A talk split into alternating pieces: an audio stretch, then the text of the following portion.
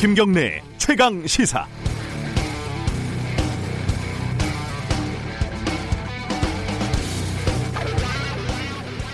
어, 길어넉 할머니 치매 앓는 사이에 통장에서 뭉칫돈이 나갔다.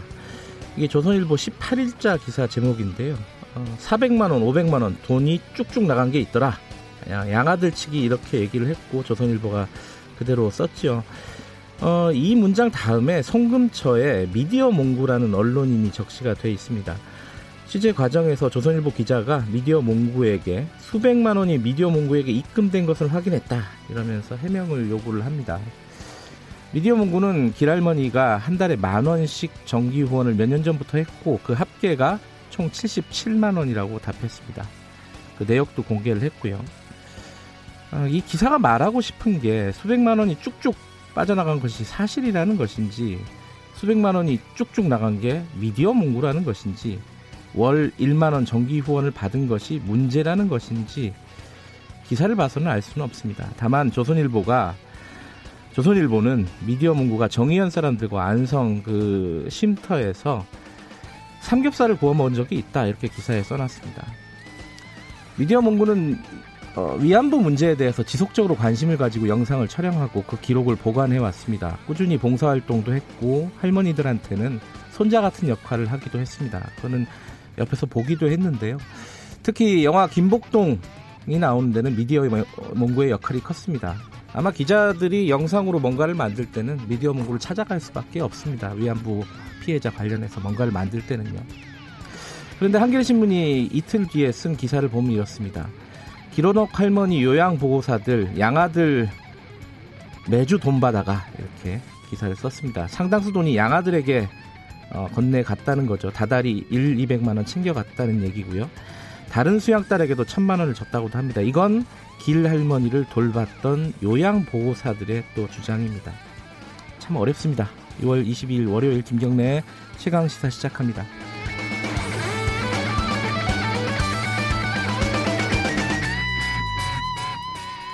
김경래 최강 시사는 유튜브 라이브 열려 있습니다. 실시간 방송 보실 수 있고요. 샵 9730으로 문자 보내주시기 바랍니다. 짧은 문자는 50원, 긴 문자는 100원. 스마트폰 콩 이용하셔도 좋습니다. 아, 오늘 1부에서는요. 존 볼턴 회고록. 어, 이게 뭐 우리나라에서도 굉장히 파문이 큽니다. 이 회고록이 북미 관계에 미칠 파장 어, 신범철 국가전략연구원 안보통일센터장과 얘기 나눠보고요. 2부에서는요. 박지원 의원과 함께하는 정치의 품격, 최근의 정치 현안들, 남북관계 현안들 얘기를 나눠보겠습니다.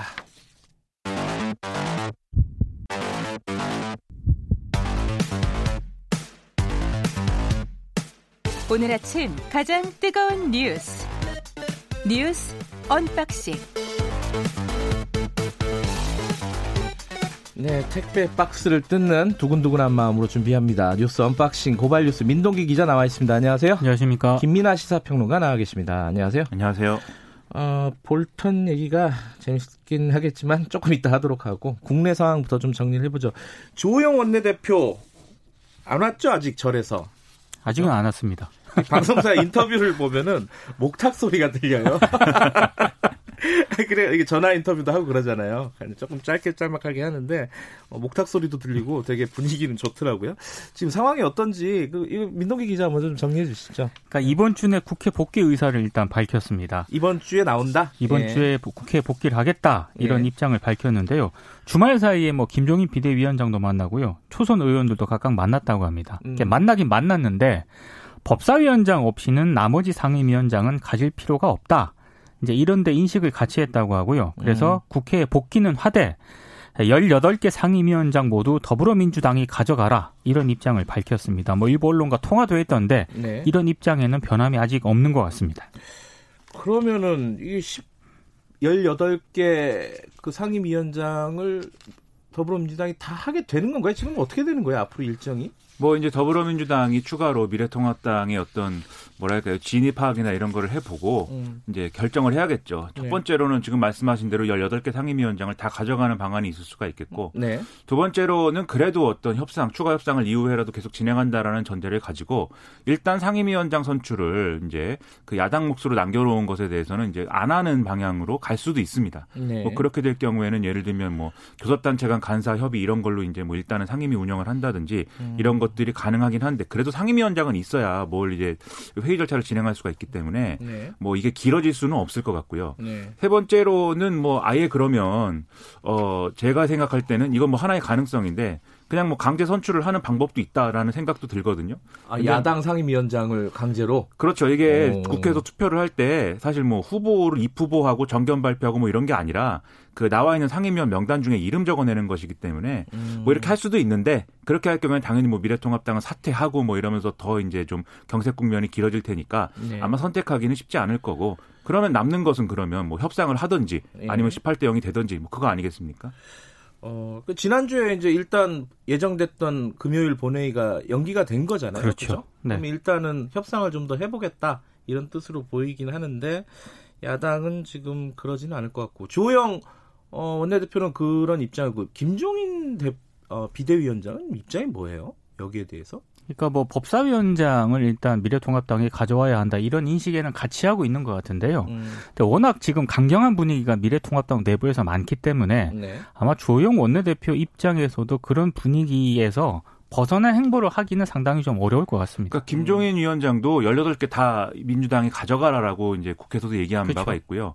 그러니까 이게 저는 크게 두 가지 문제가 있다고 보는 게 미래통합당이 강경한 분위기인 게요. 네. 첫째로는 미래통합당이 총선에서 크게 패배를 하면서 이 그리고 이제 구심이 없어졌지 않습니까? 대권 주자가 있는 것도 아니고 개파 구도가 살아 있어서 이제 선수가 높은 의원들의 지도력이 살아 있는 것도 아니고 사실 지도력 상실했거든요. 네. 선수가 높은 의원들이 그리고 초재선 의원 비율이 높지 않습니까? 근데 초재선 의원들은 사실은 상임위원장을 자기가 자기들이 할 게 아니기 때문에 이해관계가 이제 없습니다. 이 상임위원장 배분의 문제에 있어서는 음. 그러다 보니까 강경한 목소리를 주로 내는 방향으로 이제 기울어져 있고 두 번째는 김종인 비대위원장 같은 경우는 지금 앞으로 벌어질 어떤 여러 가지 국회 상황에 대해서 여당의 책임이다. 즉 앞으로 뭐 경제도 좀 어려울 것이고 여러모로 이제 좀 이 굴곡이 있을 것인데 그게 다 여당의 책임이다라고 말하는 게 대선까지 가는 과정에서는 유리할 거다는 판단을 하고 있는 것 같습니다. 음. 그래서 두 가지가 결합이 되면서 미래통합당의 강경한 분위기 분위기에서 벗어나지 못하는 것이고 주호영 원내대표도 지도력을 자기가 충분히 발휘하지 못하는 상황으로 지금 빠진 거 아닌가 저는 그런 생각이 좀 듭니다. 다른 정치 현안도 있지만은 일단 현실적으로 제일 급하게 보이는 게 이제 3차 추경이잖아요. 그렇죠. 추경에 대해서 문재인 대통령이 6월 통과가 무산돼서는 안 된다. 네. 비상한 방법을 강구를 할 수도 있다. 비상한 방법이 뭘까요? 지금 상황에서? 그게 좀 궁금하더라고요, 저는. 일단 뭐 이것에 대한 해석은 사실 네. 또 원론적인 차원이었다라고 청와대는 이제 여러 음. 경로를 통해서 얘기를 하는데 그러니까 비상한 방법을 구체적으로 정한 건 아니고 음. 국회가 빨리 해결해 주세요라는 차원이라는 건데 그런데 이제 우리가 그냥 정치적으로 해석을 할 때는 비상하다는 것은 뭐 평상시와는 다른 방법이어야 그렇죠. 된다는 거 아니겠습니까? 네. 그러면 자연스럽게 이제 이 더불어민주당이 다 어쨌든 할 수 있는 최대한으로 상임위원장의 권한을 갖추고 음. 어, 그것을 활용하라는 것 아닌가 뭐 이런 생각도 할 수가 있는데 일단 추경과 관련돼서는 그와 관련된 경제부처 내지는 이제 경제 관련 상임위 이런 것들의 역할이 중요한 것이기 때문에 그거 중 그런 상임위 중심으로 어쨌든 빨리 이제 좀 대안을 마련하는 방안으로 국회가 가닥을 잡아야 되겠죠. 알겠습니다. 국회 상황은 좀 보도록 하고 두 번째 할 얘기는 이제 검찰 쪽 얘기인데. 이제 지난주부터 해가지고 검찰이 약간 좀 급박하게 돌아가고 있습니다. 이제 네. 축이 보, 니까 한 세 가지 축인 것 같아요. 하나는 어, 채널 A 관련된 그 검언 유착 그게 하나가 있고 또 하나는 한명숙 전 총리 사건 관련된 게 있고 그리고 뭐 거기서 나온 얘기겠지만은 어, 윤석열 총장의 거취 문제 여기에 대한 얘기가 있는데 하나씩 뭐 간단하게나마 좀 정리를 해보죠. 그 채널 A 사건은 지금 어떻게 돌아가고 있는 거죠? 그러니까 채널 A 같은 경우에는 예. 지금 문제가 좀 이상하게 돌아가고 있는데요. 예. 그 검찰 지휘부하고 일선 수사 의견이 몰래 달랐을 때, 예. 그, 그 채널 A 기자가 신청한 그런 제도를 좀 도입을 하게 되도록 돼 있거든요. 네. 전문 수사 자문 전문 수사 자문위원이니까 참이 보통 사람들은 알기도 쉽지 않은. 예. 근데 이게 객관적인 어떤 그런 그 사건 판단을 위해서 이렇게 도입한 그런 제도인데 지금 윤석열 검찰총장이 그걸 지금 지시를 내린 그런 상황 아닙니까? 네. 그러니까 수사 결과를 놓고 원래 판단을 구하는 그런 제도인데 수사가 제대로 진행되기도 전에 어떻게 이걸 미리 당사자가 신청을 할 수 있느냐. 이게 음. 지금 한동훈 검사장이 윤석열 총장의 측근이기 때문에 네. 팔이 안으로 굽은 것 아니냐. 뭐 이런 지금 음, 논란이 좀 제기가 되고 있는 그런 상황입니다. 그 중앙지검에서 지금 수사를 하고 있는데 어, 그, 그쪽 수사팀은 이제 윤석열 총장 쪽에서 좀 이 수사를 방해하는 거 아니냐 이런 목소리가 나오는 거죠. 전체적으로 그렇죠. 보면은 구도로 음. 보면은. 지금 이제 여러 보도를 종합을 해보면 음. 계속 이제 그 수사팀에서는 이거는 뭐 예를 들면 채널 A 기자에 대해서 뭐 구속영장을 청구하겠다라고 대검에 보고를 했다든지 네. 그다음에 방금 말씀하신 대로 뭐 좀 기소 쪽으로 가야 된다고 주장을 한다든지 네. 그다음에 한동훈 검사장에 대한 어떤 사실상의 피의자로 놓고 지금 수사를 한다든지 이런 흐름들이 쭉 이어지고 있는데 대검에서는 대검 부장단 회의나 이런 거를 할 때는 뭐 이게 뭐 이런 뭐 어떤 범죄 요건이 구성이 안 된다라든지 그다음에 또 방금 말씀하신 것처럼 전문 수사 자문단에 회부를 해서 지금 수사 내용이나 이런 것들이 잘 되고 있는지를 판단해 봐야 봐야 된다랄지 뭐 이런 얘기들로 대검은 이 수사에 방해를 놓고 있다라고 판단한다는 거거든요. 서울중앙지검 음. 쪽은. 그러니까 이게 이제 중앙지검과 대검의 어떤 충돌 양상 이렇게 지금 불거질 가능성이 커지고 있는데 과거 사례를 보면은 이렇게 전문 수사 자문단을 회부했을 때 이게 결국 검찰이 불기소하는 어떤 뭐랄까요 그런 핑계가 되는 일들이 음. 있었다라는 점에서 우려가 제기되고 있는 거고 그런 맥락에서 이제 판단을 해야 된다라는 언론의 분석이 많은 것 같습니다. 일단 그게 이제 한 축이고 또 하나는 어, 추미애 장관이 국회에 나와가지고 이 그 감찰부에다가 그 한명숙 전 총리 사건 관련된 참고인 조사를 해라 이렇게 지시를 했잖아요. 이제 그 국회 나온 이후에 직후에. 그렇죠. 어, 그 다음에 지금 상황이 좀 묘하게 돌아가는 게 어, 윤석열 총장이 그걸 받아들인 건지 안 받아들인 건지 이게 좀 해석이 애매하더라고요. 그렇죠. 그 전부터 애매한 상황이었는데 애매한 상황에 애매한 지시를 네. 했다고 볼 수가 있습니다. 그러니까 이게 어, 이 진정 사건에 대해서 한명숙 전 총리와 관련된 진정 사건에 대해서 애초에는 이제 대검 감찰부가 네. 이제 쥐고서는 하려고 했는데 이거를 이제 윤석열 총장이 대검 인권부인가요? 인권부에다가 이제 예. 담당을 시켰고 그래서 사건이 서울중앙지검 인권감독관실로 간 건데 그래서 대검 감찰부하고 서울중앙지검 인권감독실이 서로 이제 이것을 누가 할 거냐를 두고 갈등 관계였던 거 아니, 아니겠습니까? 네. 그래서 대검 감찰부는 뭐 자료를 뭐 공유하지 않는다. 그 그래서 이제 서울중앙지검 인권감독실은 사본으로 뭐 조사를 하고 있다 뭐 이런 얘기도 나오고 온갖 얘기 나왔는데 이렇게 충돌이 빚어지다 보니까 추미애 장관이 대검 감찰부에서 해라 이렇게 이제 국회에서 답변을 한 것이고 네. 그 연장선에서 그럼 윤석열 검찰총장은 이 그러면 대검찰청 인권부하고 대검 감찰과가 이것을 함께 조사를 해라 예. 이렇게 지시를 했다라는 점에서 추미애 장관의 어떤 지시를 일부 받아들인 거 아니냐라는 언론의 해석이 있습니다. 그런데 최종적으로는 기존에 배당했던 대로 대검 인권수사부가 총 지휘는 하는 구조거든요. 음. 즉 대검 인권부가 하는데 그거에 대해서 감찰부에도 내용을 알려줘라 이런 수준인 것이고 감찰부랑 인권부가 같이 조사를 한 결과를 가지고 나중에 그러면 얘기를 해보자 뭐 이런 거기 때문에 복잡하네 이거 그렇죠? 봉합을 했다라고까지는 뭐 해석할 수 있을지 모르지만 여전히 자기 주장을 굽히지는 않았다 뭐 이렇게 봐야 되는 아니, 거죠. 근데 뭐 추미애 장관 지시를 수용했다는 식으로 뭐 조선일보가 보도를 하긴 했던데요. 네. 근데 좀 그렇게 보기가 좀 어려운 게 외견상 일단 컨트롤 타워를 두 조사 주체가 서로 의견을 조율해서 조사 효율성을 높여라. 네. 윤 총장은 이런 취지인 것 같은데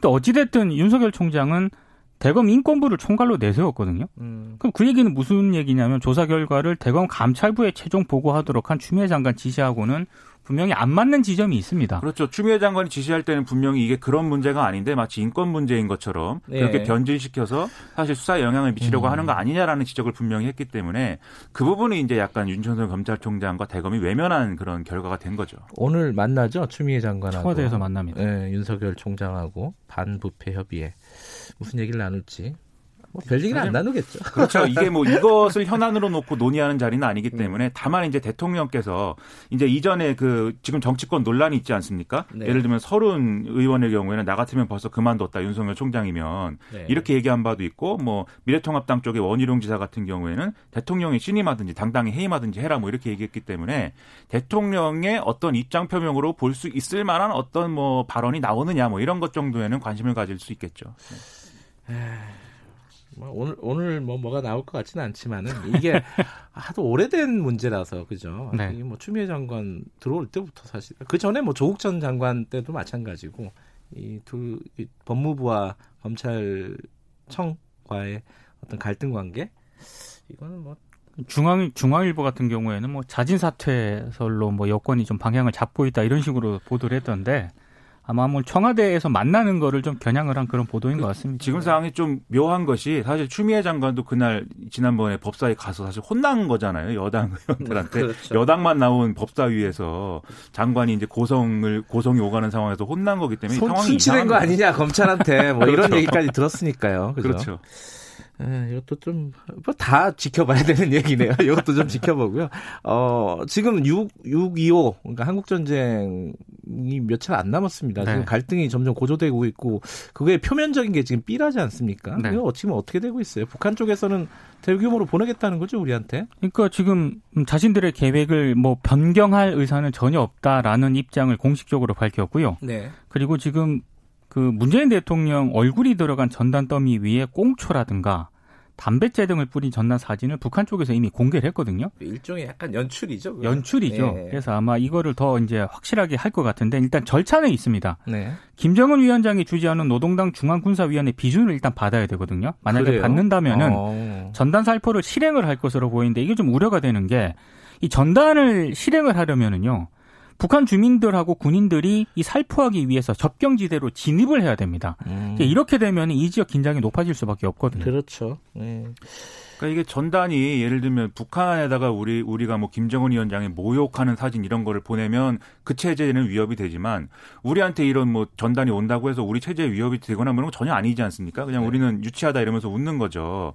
근데 굳이 이런 걸 하는 것은 결국 뭐 판문점 선언을 당신들이 위반했다 이 얘기를 하고 싶은 거 하고 그 다음에 지금 말씀하신 대로 주민들과 군인들을 동원해서 자기들이 어떤 또 분위기 띄우는 단결을 도모하는 뭐 이런 걸로 활용하겠다 이런 의사인데 말씀하신 대로 이 노동당 중앙군사위원 위원회 이 회의를 그러면 여기서 거쳐야 된다고 할 때는 공개적으로 그러면 김정은 위원장이 등장해서 이것을 그렇죠. 이제 승인하는 모양새를 갖출 것인지 네. 아니면 비공개 회의를 해서 이런 결정을 했다만 공개할 것인지 이게 또 관건이 될 것 같습니다.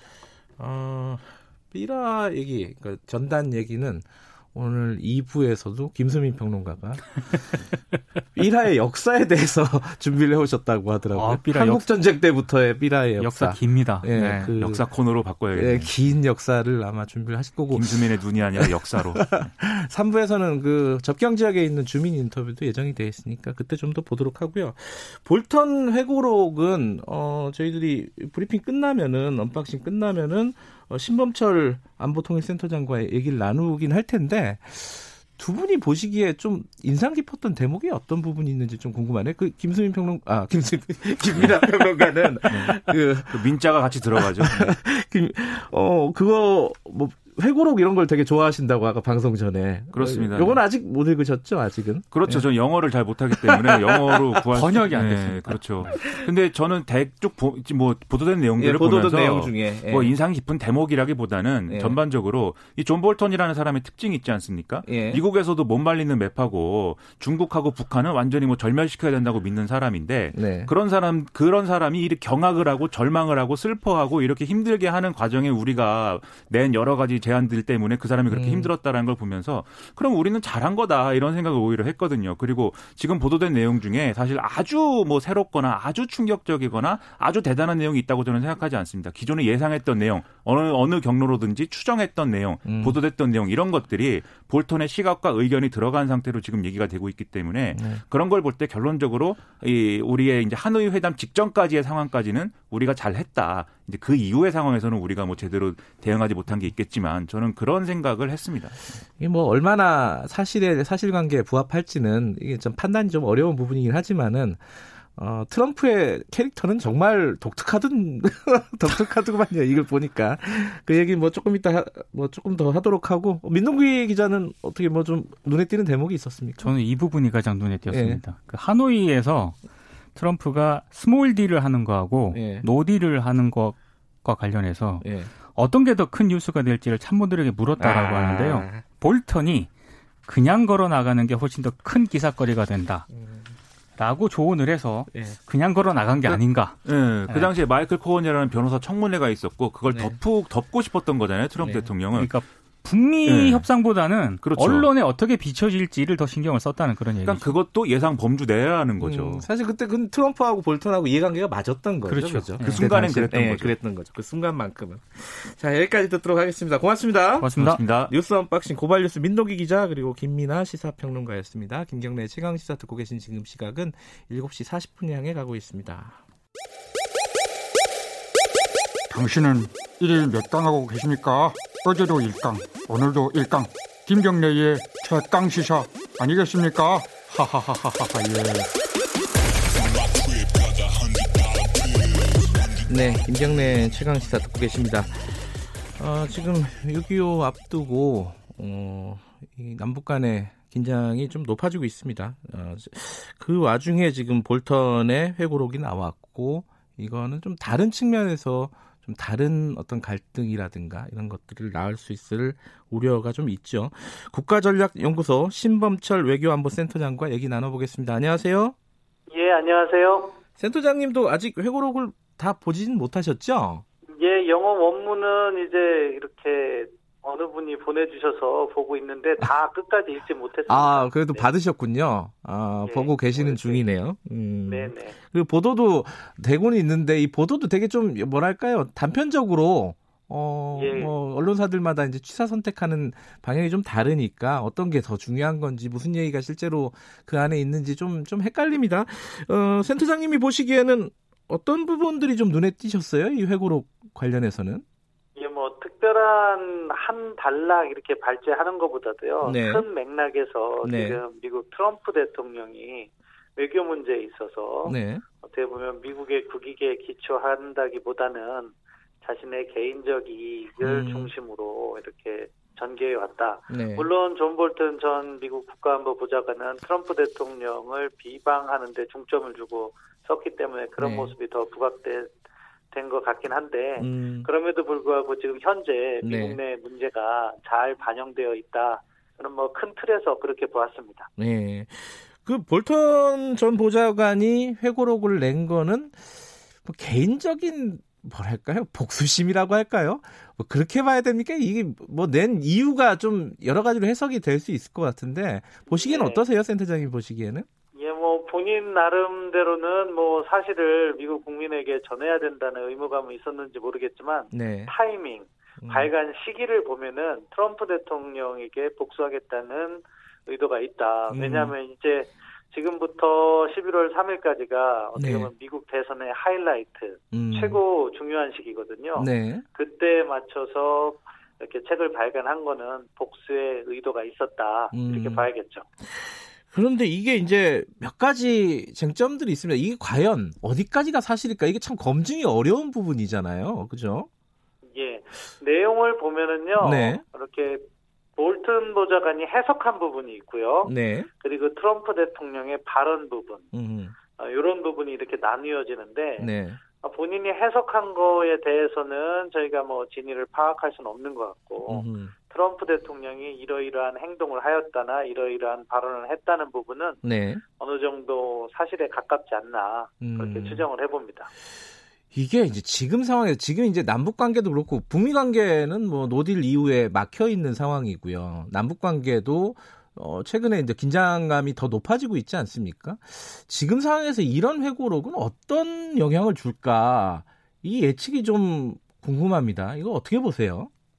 사실은 국제 관계에 악영향을 미치는 거죠. 네. 이게 사실은 북한 문제만 다루고 있는 것이 아니라 미국의 대중 관계, 대유럽 관계 음흠. 이런 것도 포함해서 네. 다루고 있는데 거의 모든 영역에서 미국의 미국 외교의 신뢰도를 낮추고 있다. 네. 북한 문제만 하더라도 사실은 그 정상회담, 싱가폴 음. 정상회담이나 하노이 정상회담 때 네. 미국이 네. 진지하게 다가선 것이 아니라 트럼프 대통령의 정치적 계산을 우선시했다. 네. 이런 부분은 사실 트럼프 행정부 2기가 출범한다 하더라도 네. 미국 대통령에 대한 신뢰도가 낮은 상황에서 외교 관계가 제대로 작동하기가 쉽지 않잖아요. 네. 결국 외교라는 것은 정상 외교가 꽂히고 정상 간의 어, 만남과 대화를 통해서 어려운 문제, 난제들을 극복해 나가는 것이 또 한 부분인데 가장 네. 중요한 부분이라고 볼 수 있는데 네. 트럼프 대통령의 외교 행위에 대한 신뢰도가 워낙 낮아질 것이기 때문에 네.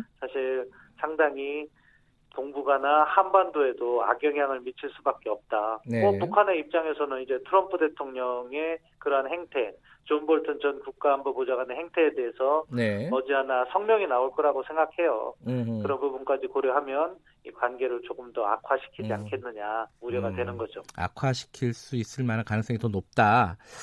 근데 이제 구체적인 내용을 좀 보면요. 어, 뭐 우리한테 가장 뭐랄까요? 어, 흥미롭다고 할까요? 뭐 예측은 할 수 있었는데 당시에 이제 판문점에서 3자 회동할 때 어, 트럼프 대통령도 이 어, 문재인 대통령하고 동행하는 걸 원치 않았다. 뭐 김정은 위원장도 마찬가지였다. 뭐 이런 얘기들이 나오더라고요. 이런 것들은 좀 어, 뭐 신빙성이 있는 얘기라고 보십니까? 예, 뭐 어느 정도 그 당시의 상황을 보면 네. 그랬을 가능성은 있다고 봐요. 왜냐하면 음. 그 만남 자체가 네.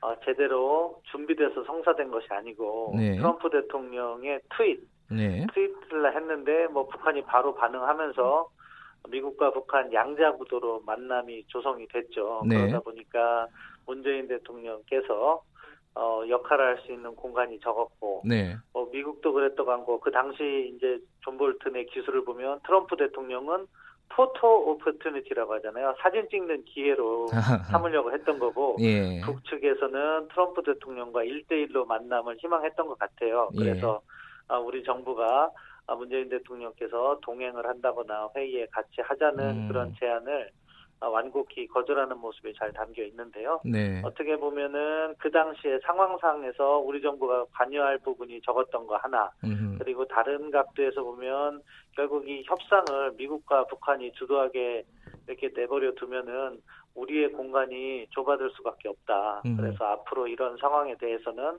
확실히 한국의 역할을 어, 다짐 받은 이후에 네. 조선을 하는 것이 보다 효율적이지 않나 음흠. 그런 두 가지 뭐 교훈을 준다고 생각합니다. 예.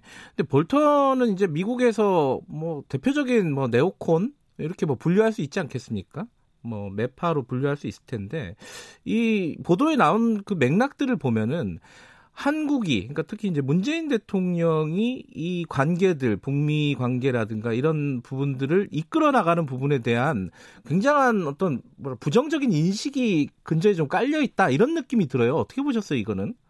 예, 뭐 깔려 있을 거라고 사실 존 볼턴이 음. 국가안보보좌관을 할 때도 네. 예상됐던 바고 네. 그대로 이제 기술이 됐던 건데요. 네. 이제 문제를 바라보는 시각차가 존재한 거죠. 존 음. 볼턴 같은 경우에는 되면 북한의 항복을 받아내기 위해서 네. 일괄 타결 방식을 선호했던 것이고 그리고 지금은 이제 거의 잊혀진 단어가 됐는데 front loading이라고 그래서 북한이 먼저 핵을 신고하고 핵물질과 미사일 등을 반출해라. 네. 과거 리비아식 해법을 갖다가 강조했던 거죠. 네. 그렇지만 당시 우리 정부 입장에서는 단계적 해법에 동의하면서 아, 일단 북한이 초기 조치하면 미국이 보상을 하고 네. 그다음 조치를 북한이 받아서 하고 이런 제안을 했던 거예요. 그러니까 네. 이 시각차가 그때부터 존재했고 그런 부분에 있어서 존 볼턴은 한국 정부의 역할에 대해서 부정적인 시각을 이번 책에서도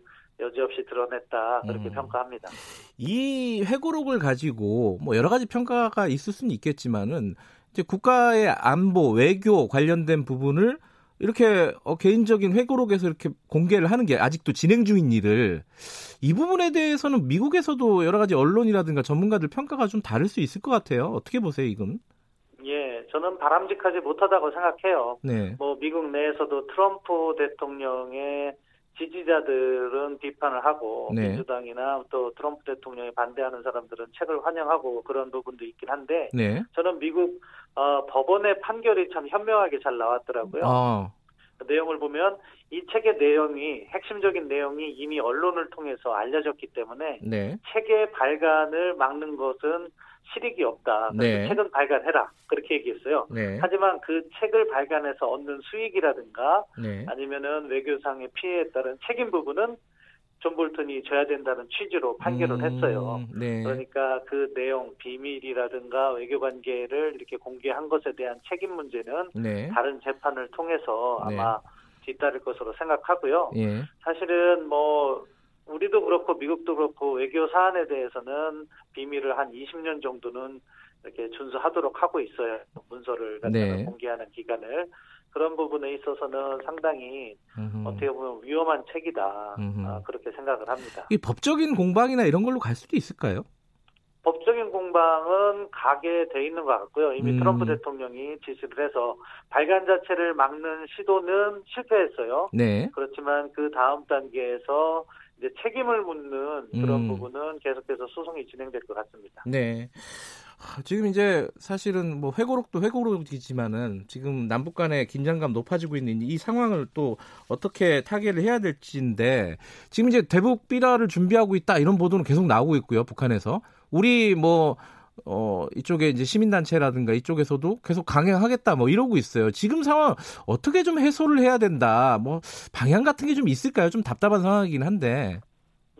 일단 북한의 행동을 우리가 주도해서 막기는 어려울 것 같아요. 음. 어, 근본적으로 뭐 남북 관계에 대한 불만도 있겠지만 그 이전에 네. 어려워진 북한 경제의 책임을 외부로 돌리려는 그런 의도가 보여요. 네. 그래서 과도하게 전단 문제를 가지고서는 어, 북한 내부에서 주민 동원을 하고 뭐 이런 한 행보가 보이거든요. 네. 그런 것은 우리 정부가 어떠한 제안을 내놓는다 하더라도 북한은 내부 정치적인 필요에 따라서 전단 문제를 문제 삼을 것 같고 네. 대대적으로 네. 살포를 한다. 네. 그렇다면은 현 단계에서는 우리가 이러한 과정에서 우발적 충돌이 일어나지 않게 상황을 잘 관리하는 것이 음. 중요하다고 보고요. 네. 이제 우리 측으로 다시 시각을 돌려서 대북 전단을 보내는 분들, 네. 저는 그분과 관련해서는 좀 설득이 필요하다고 생각합니다. 음. 그러니까 우리 정부의 입장은 그것을 이제 불법화시키고 네. 과거의 행동과 관련해서도 뭐 이렇게 수사 의뢰를 하고 했는데 네. 그 부분은 좀 바람직하지 않다고 생각해요. 음. 이미 과거에 했던 일은 그 당시에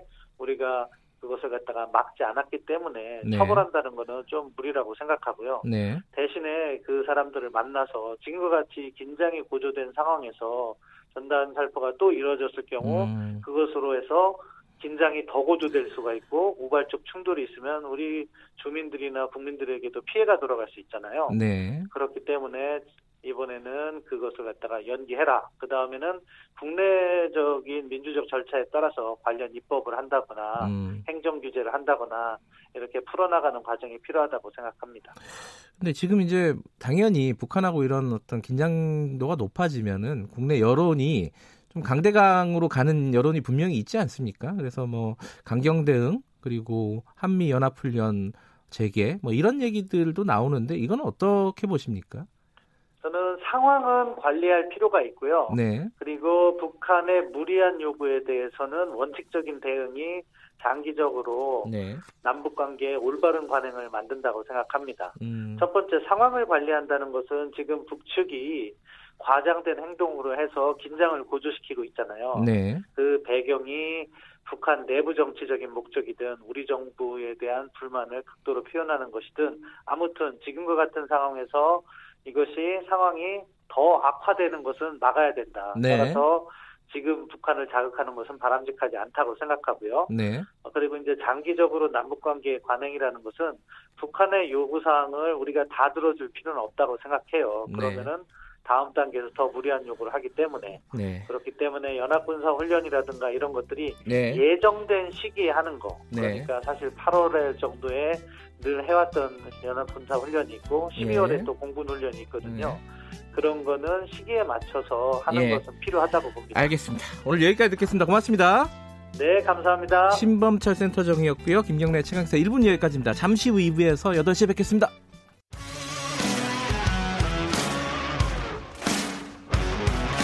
탐사보도 전문 기자 김경래 최강 시사.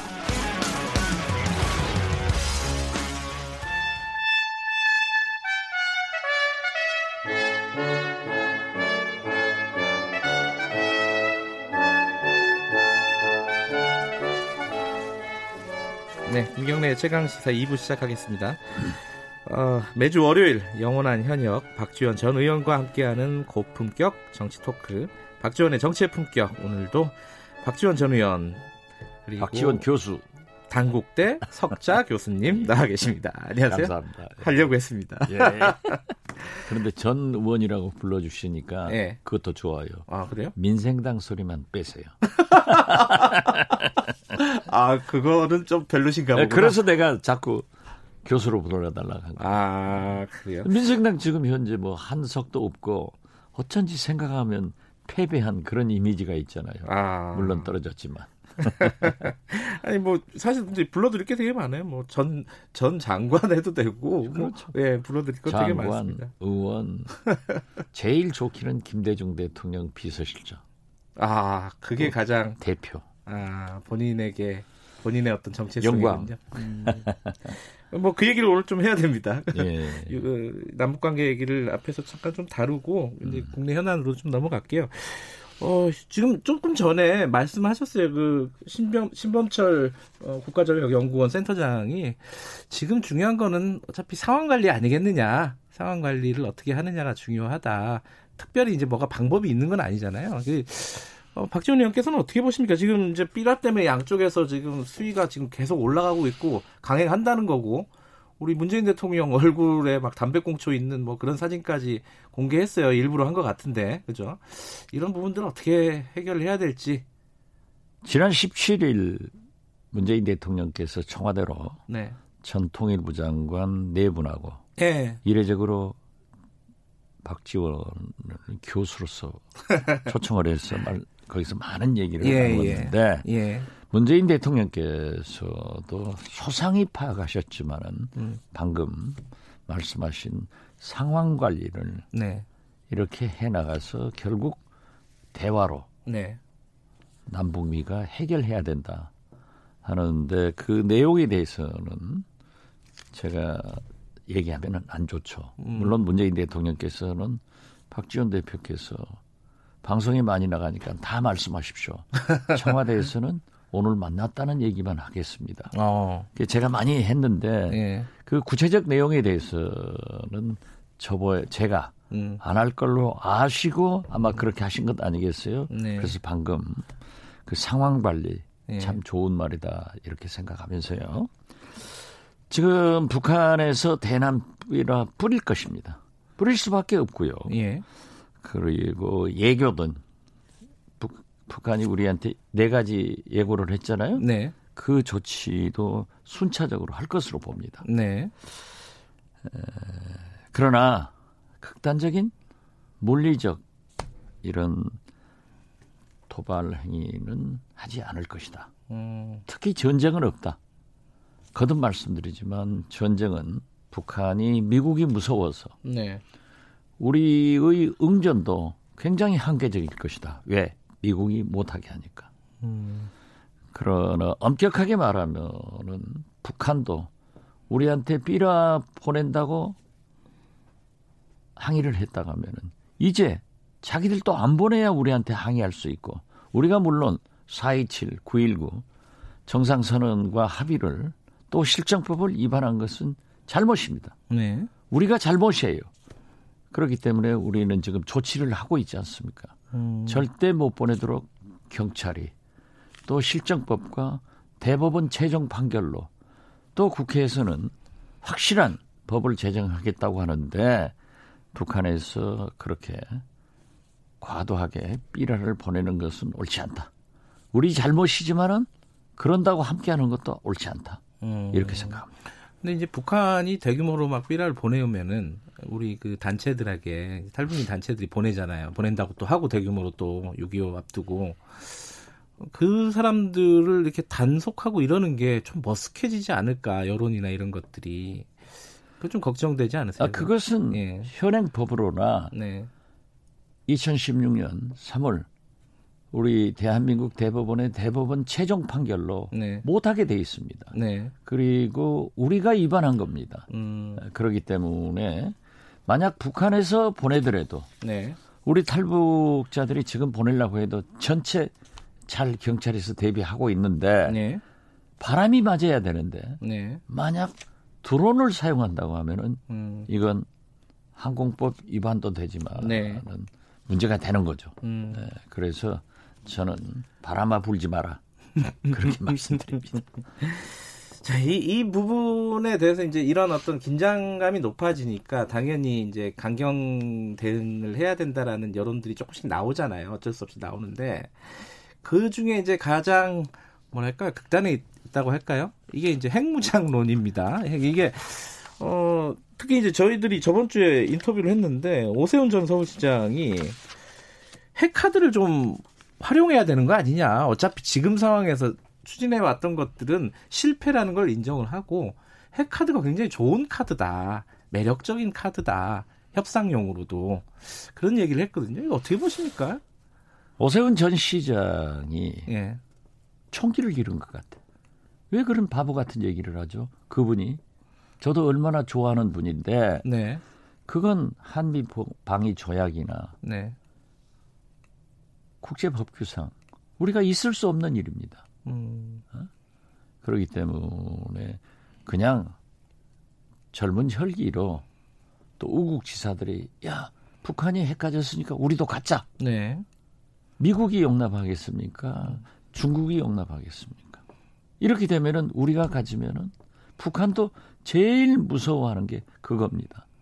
중국도 제일 북한 핵을 폐기하라고 압력하는 게 우리가 가지면은 일본 같고 대만 같고 음. 동북아시아가 핵 창고 되죠. 음. 미국이 절대 못하게 합니다. 현실성도 없다. 현실성 없죠. 그런데 왜 그런 말씀을 하셨는가? 그건 바보들이 하는 얘기입니다. 아, 진짜예요. 아, 예. 근데 뭐 심지어 그 예. 한국당 내부에서도 그 옳지 않다. 미래통합당. 예. 예. 아, 참 죄송합니다. 미래통합당. 예. 어, 내부에서도. 근데 이제 실제로 하자는 건 아니고 그냥 카드로 만지작거리기만 해도 굉장히 효과가 좋다. 뭐 이런 얘기예요. 아, 그러기 때문에 지금도 네. 미국의 B52기가 네. 네대가 떠돌아 다닌다 하잖아요. 네. 그것만 하더라도 제가 아까 말씀드린 음. 북한은 전쟁은 못 한다. 왜? 음. 미국이 무서우니까. 네. 네. 그러한 것은 한미 방위 조약에 의거해서 잘 되고 있지 않습니까? 음. 또 이것을 북한에서는 두려워도 하지만은 우리에게 트집 잡는 게 그거예요. 음. 네. 그런 염려는 없습니다. 예.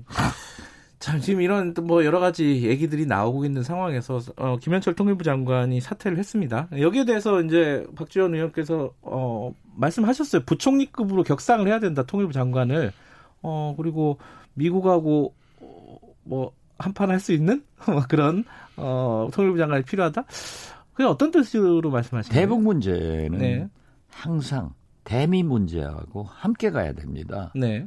그리고 저쪽에 카운터파트너가 김여정 제1부부장, 네. 제2인자 백두혈통으로 나왔지 않습니까? 그렇게 격상이 돼버렸죠. 예, 네. 그렇다고 하면은 과거 이명박 정부에서 통일부를 없애려다가 국민 여론이 들끓어가지고 지금 살려놓은 거예요. 네. 그렇기 때문에 저는 이 부총리급으로 격상시키는 것이 좋다. 음. 그리고 대미 문제도 외교부에만 맡길 일이 아니라 통일부총리로 직접 미국 가서 설득할 것 설득하고 음. 협의할 것 협의하지만은 네. 어, 전쟁은 우리가 하고 어?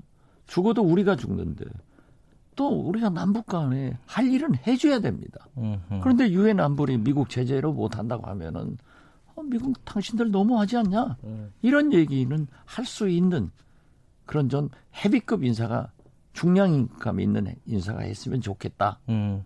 그게 이제 어 체계적으로 뭐 부총리급이 되는 것도 중요하지만은 헤비급 인사, 중량감 그렇죠. 인사가 하는 게 먼저다. 예, 예. 그래야 예. 김여정 부부장도 김정은 위원장도 음. 상대할 수 있고 네. 특히 미국에 가서는 네. 지금 경우에는 대개 보면은 외교부를 통해서 미국을 설득 설명하지만은 물론 외교부를 통해, 통하지만은 통일부 장관 부총리가 직접 미국도 담당할 필요가 있다. 저는 그렇게 봅니다. 그게 누구예요? 생각하시는 분이? 그뭐 요새 언론에 나오는 거는 뭐 이인영 전 원내대표, 임종석 어, 비서실장 등등등 뭐 나오고 있습니다. 예, 그렇죠. 어떻게 이인영 원내대표나 네. 임종석 비서실장도 음. 지금 현 문재인 정부에서 중량감 있는 그런 경력이 있고 네. 능력이 있는 분들이에요. 네. 예. 나는 특정인을 얘기하는 게 아니라 왜 저는 안 물어보세요? 아니, 깜짝이야. 그렇게 해야 된다. 저는 네. 그렇게 말하는 거지. 네. 제가 가고 싶다. 이건 아닙니다. 아니 한 번 하신 하신 건데 또 진짜 하면 제일 잘하죠. 음 그렇죠. 근데 그 아니 좀 근데 어, 뭡니까? 예. 아니 이 사람들 중에 그래도 네. 이, 좀 적합한 사람이 있잖아요. 사람 아, 보면은 그런 얘기는 못 하죠. 그래요. 어. 음. 그런 그두 분 지금 거론되는 분들이 네. 뭐 송영길, 우상호, 네. 어, 뭐다 할 수 있는 헤비급이다. 음. 또 문재인 정부에서의 위치, 네. 대통령과의 신임 관계가 다 좋으신 분들이다. 네. 이렇게 합니다. 농담처럼 말씀하셨는데 진짜 아니, 해달라고 하면 모르니까 또 방송을 그렇게 해야 많이 듣잖아요. 아니, 그리고 거기다 내 이름도 넣고. 그러니까 박지원 의원께 누가 아니 정부에서 좀 진짜 해달라 지금 너무 위기다 그러면 진짜 하실 생각도 있으세요? 아니 전화 열심히 들고 다닙니다. 혹시 아 전화가 올, 올 수도 있을 것 같아요. 물어보러 이 사람 어떠냐 하고 다니니까 네. 이제 소리 나게 올려놔야겠어요. 만약 못 받으면 넘어가잖아요. 방송 때문에 네. 아, 특정인은 거론하기가 좀 불편하시다. 아, 그렇죠. 지금은 네. 지금 상태는. 안 되죠. 하지만은 중량감 있는 네. 헤비급 인사가 네. 필요한 아, 상황이다. 아, 음, 우리 정부를 대표할 수 있는. 예. 그럼요. 음, 김여정 일부 부장과 동급을 유지할 수 있는 그런 정도. 알겠습니다. 그 누군지 잘 모르겠네요. 근데 그렇게 말씀하시니까. 알겠습니다. 이거는 어. 아마 의중에 계실 것 같아서 이 방송 끝나고 따로 여쭤보도록 하고요. 어, 국내 현안 좀 여쭤볼까요? 아, 이 얘기 하나만 더 여쭤보고 가죠. 아까 신범철 센터장이 이 얘기 했습니다. 그, 어, 상황 관리와 원칙이 중요하다 두 얘기를 했는데 원칙은 뭐냐면은 예컨대 한미 연합 훈련 같은 거 예정돼 있는 거는 해야 된다. 8월이나 이쯤에 예정돼 있다면은 그런 것들은 미루는 거는 지금 원칙에 맞지 않다는 취지로 얘기를 했는데 그 부분은 어떻게 생각하세요? 한미 훈련을 네. 우리가 무조건 연기한 게 아닙니다. 음. 물론 볼턴 네. 회고록이 나와서 트럼프 대통령 아주 이상하게 되고 네. 그냥 세상을 뒤집어 놓던데 네. 그것도 바람직한 것 아니고 예. 아무리 미국이라고 하지만은 대통령 비서가 어? 지금 현재 재임하고 있는데 그러한 일을 하는 것은 옳지 않다고 봐요. 음. 그렇지만은 한미 훈련은 해야죠. 네. 그렇지만은 특수한 대북 관계가 있잖아요. 네. 그리고 또 미국 트럼프 대통령과도 국방 당국과도 협의해서 한 거니까 네. 원칙 있는 일을 하자. 음. 할 수도 있고 그 상황에 봐서 문제가 있다고 하면은 연기도 할 수 있고 음. 축소도 할 수 있는 그런 플렉시블한 좀 음. 융통성을 가지고 봐야지 무조건 하자. 음. 이런 것은 대북 남북 관계, 네. 북미 관계를 보았어도 저는 옳지 않다. 이렇게 알겠습니다. 봅니다. 그 국내 현안으로 넘어갈 텐데 국내 현안은 두 가지입니다. 이제 국회 상황이 있고 어, 윤석열 총장 얘기가 있는데 이거는 뭐 윤석열 총장 얘기부터 좀 여쭤보죠. 그 윤석열 총장에 대해서 어, 뭐 예전부터 이런 얘기 나왔어요. 거치 문제가 나왔는데 서른 의원이 나 같으면 그만둔다. 내가 윤석열이랑 그만둔다. 여, 기 이렇게 얘기했고 반대쪽에서는 원, 어, 원희룡 지사가 그 얘기를 했습니다.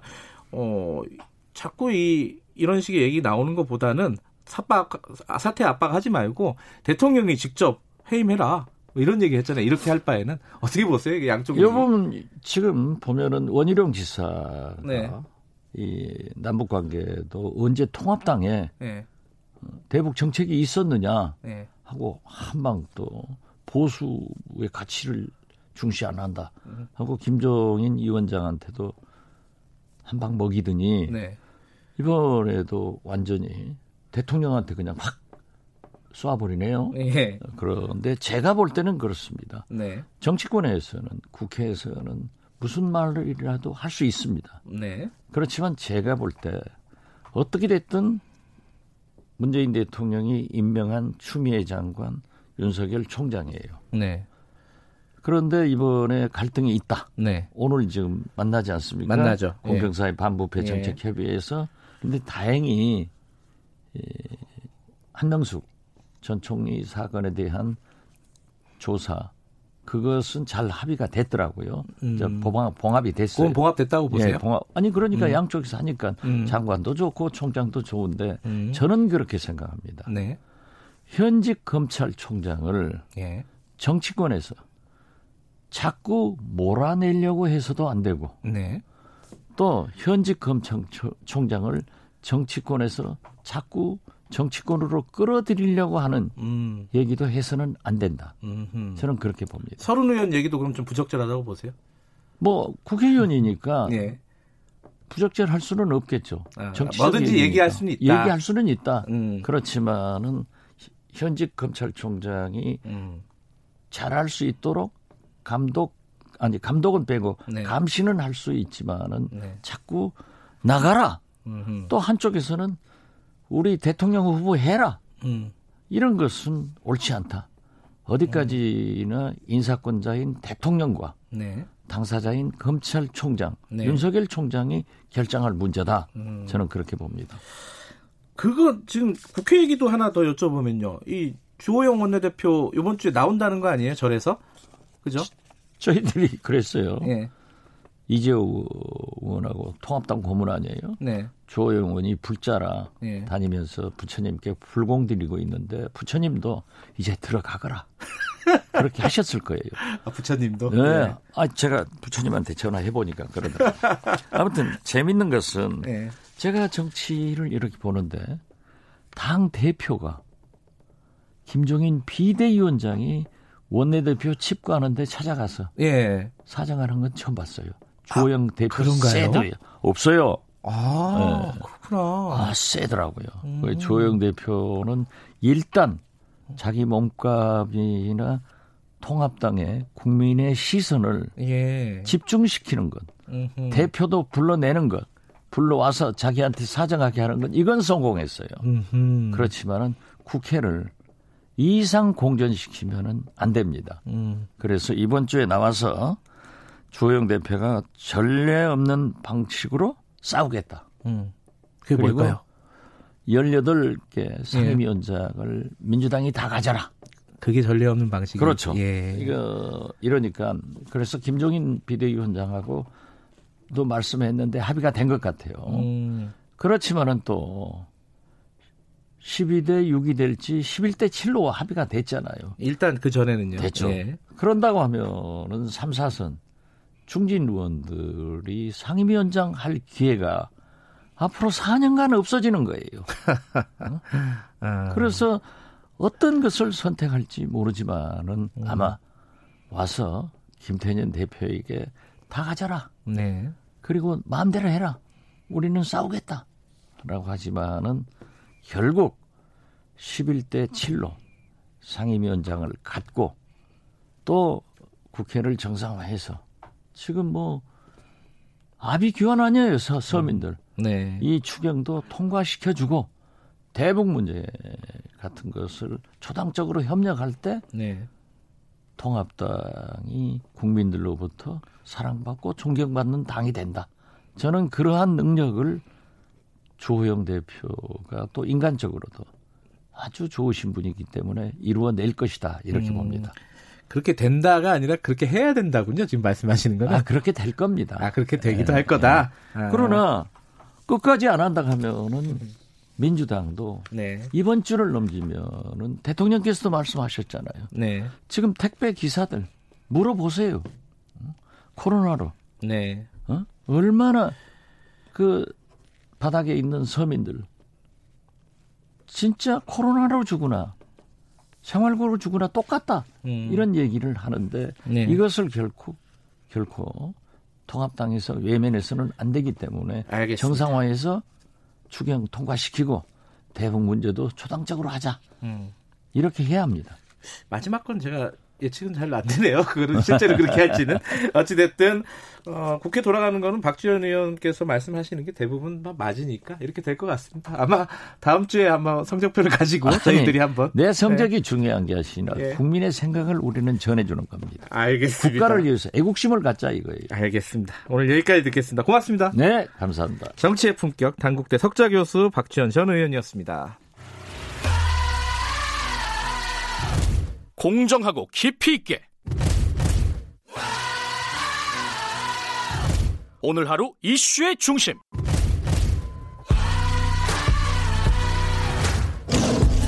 김경래의 최강 시사.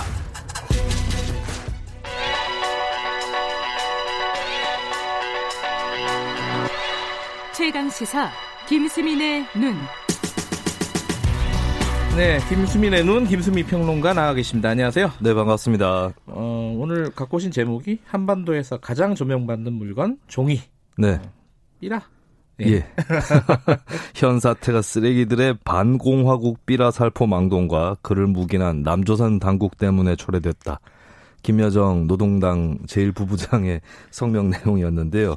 네, 요즘 뭐 대남전단, 대북전단 다 얘기 나오고 있어서 네. 지난 총선 직전에 이 코너에서 또 각 정당의 선거 공보물을 한번 훑어봤었는데, 아, 그 재밌었어요. 네, 역대 네. 전단에 어떤 내용들이 있었는지 이 부분 또 한번 살펴보도록 하겠습니다. 아, 역, 역대 삐라라고 속칭 부르는 그 네. 그 전단의 내용들 이건 좀 궁금하네요. 어떤 내용이 있었습니까? 일단 한국 전쟁 때 이 삐라가 대량 살포, 뭐 대량이란 말 자체가 어울리지 않을 정도의 천 천문학적인 규모가 살포가 얼마나 됩니다. 뿌려졌는데요? 28억 장. 이 한국 전쟁 때 3년 동안 뿌려진 삐라의 총 수입니다. 이걸 누가 셌단 말이에요?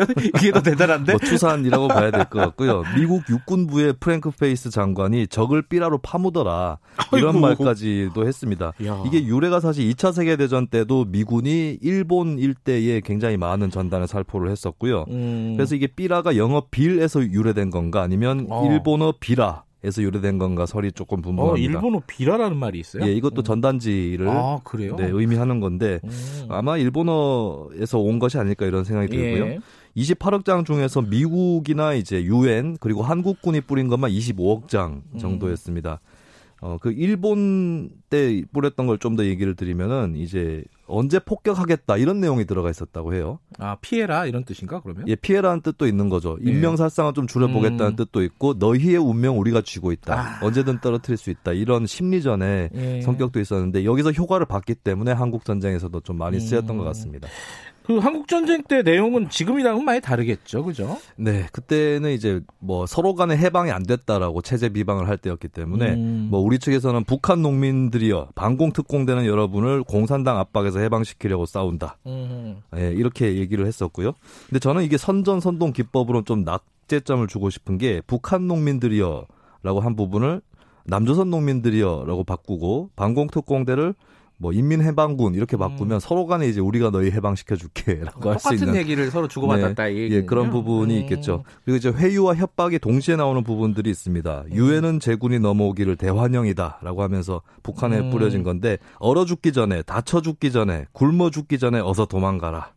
라는 음. 내용도 있었고요. 카피 싸움이었네요, 그때도. 예, 그렇습니다. 이 카피로는 안 되니까 북한 측에서는 그림을 무시무시한 걸 그렸어요. 아. 미군이 한 여성을 겁탈한 직후의 사, 장면을 아이고, 예, 사파로 그려놓고 당신들의 아내, 이거 아내죠. 네. 누이 어머니까지 미국 놈에게 이 꼴을 당하고 있다. 음. 조선인민의 원수 미국 놈에게 총뿌리를 돌려라. 음흠. 이런 식으로 또 어, 맞서기도 했었습니다. 어쨌든 뭐 그 아까 28억 장? 네. 예, 이렇게 뿌려졌다고 했는데 이 효과가 있었다고 어, 평가가 있었을 거 아닙니까, 그죠? 여기에 대해서 이제 집계된 부분이 있긴 합니다. 네. 전쟁 초기인 1950년 10월에 귀순을 결심했던 포로들을 대상으로 조사를 해보니까 귀순 포로 중에서 42.7%가 전단을 보고 귀순하기로 결심했다 라고 아, 밝혔다고 합니다. 42, 어, 엄청나게 높은데요, 그거는? 예, 그렇습니다. 이때는 이제 해방 이후에 계속된 빈곤이라든지 사회 혼란 네. 뭐 이런 것들 때문에 결심할 수 있는 배경이 조금 더 두텁지 않았을까. 그러니까 B라는 음. 하나의 계기였을 수도 있다라고 볼 수 있겠고 예. 또 잡혀 있는 그 포로 신분이었기 때문에 이 답변이 얼마나 구체적이거나 정확한지는 조금 음. 요 부분은 어, 걸러서 감안을 음. 해서 봐야 될 것 같습니다. 어, 그 저는 사실 삐라를 한 번도 실제로 뭐 방송에서는 본 적이 있지만 신문이나 네. 실제로 본 적은 없는데 실제로 보신 적 있으세요? 저도 당연히 김경래 기자님보다 더 젊은 세대이기 때문에 실제로 본 적은 없는 것 같습니다. 네. 자, 어쨌든 자 전쟁 때는 그랬는데 전쟁 이후에도 계속 그런 삐라가 있었다는 거 아니에요, 그죠? 네, 전쟁 이후에 한동안 한 70년대까지는 북한이 더 적극적이었습니다. 왜냐하면 음. 북한이 경제가 그 당시 더 나았거든요. 네. 60년대 연평균 10.5% 경장을 경제 성장을 아, 그렇죠, 했었던. 그렇죠. 예. 예. 그래서 그쪽에서 뭐 고급 주택 생필품 무상 제공하겠다는 식으로 어, 탈남해라. 아, 탈람. 네, 그렇게 어. 해준다라고 했고 또 오. 14명 정도의 사람들이 이제 월북 용사들이다라고 주장을 하면서 평양 네. 시내에서 찍은 사진 또 공개를 했습니다. 근데 이것이 뒤집어진 게 1980년대부터인데 이때부터는 음. 남측의 경제 성장이 훨씬 두각을 드러냈었죠. 네. 네, 그러면서 전단 또 컬러풀하게 찍어서 남한의 경제 성장 이렇다 라는 것을 보여서 보내기도 했었고요. 음. 여기서 특이한 부분은 수영복 을 입은 여성 사진을 또 게재를 해서 북한 쪽으로 보내기도 했었다는 겁니다. 이런 여성들이 있다. 넘어오라라고 하는 것이죠. 요즘도 약간 좀 그런 느낌이 있더라고요. 요새 이제 네. 대북 단체에서 보내는 그런 그런 삐라를 보면요. 어찌됐든 근데 지금 말씀하신 게 이제 70년대 이럴 때는 그 막 교과서에도 삐라 같은 게 나오고 그랬다고 하는데 네. 최근 들어서는 삐라 아무도 신경을 잘 안 썼잖아요. 사실 요즘에 뭐 이렇게 문제가 돼서 그렇지. 네. 그죠?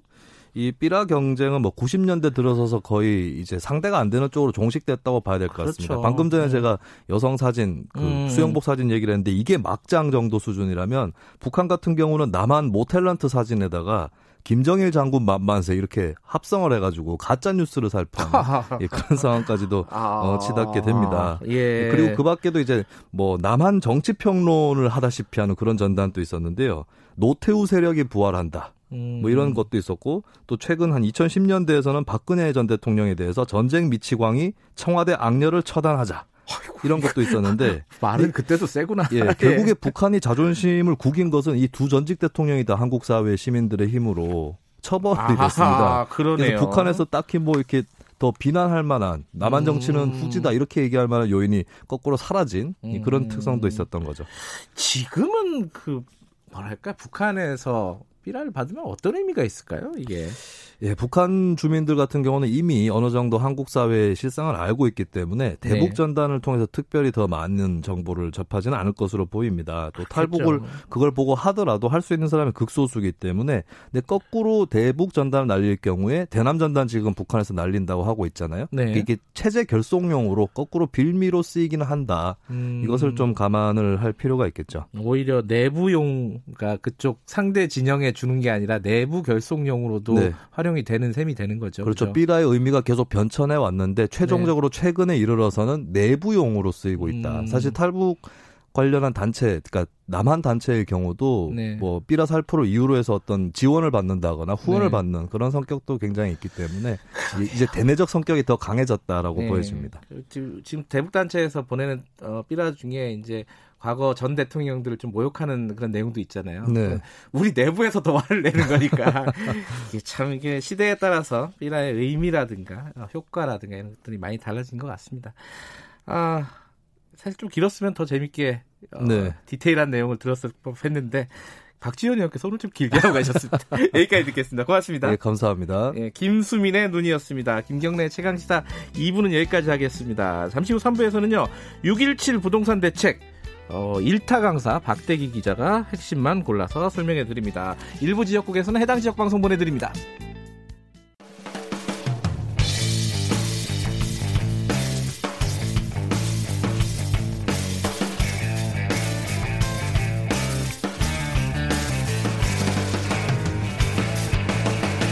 김경래의 최강 시사.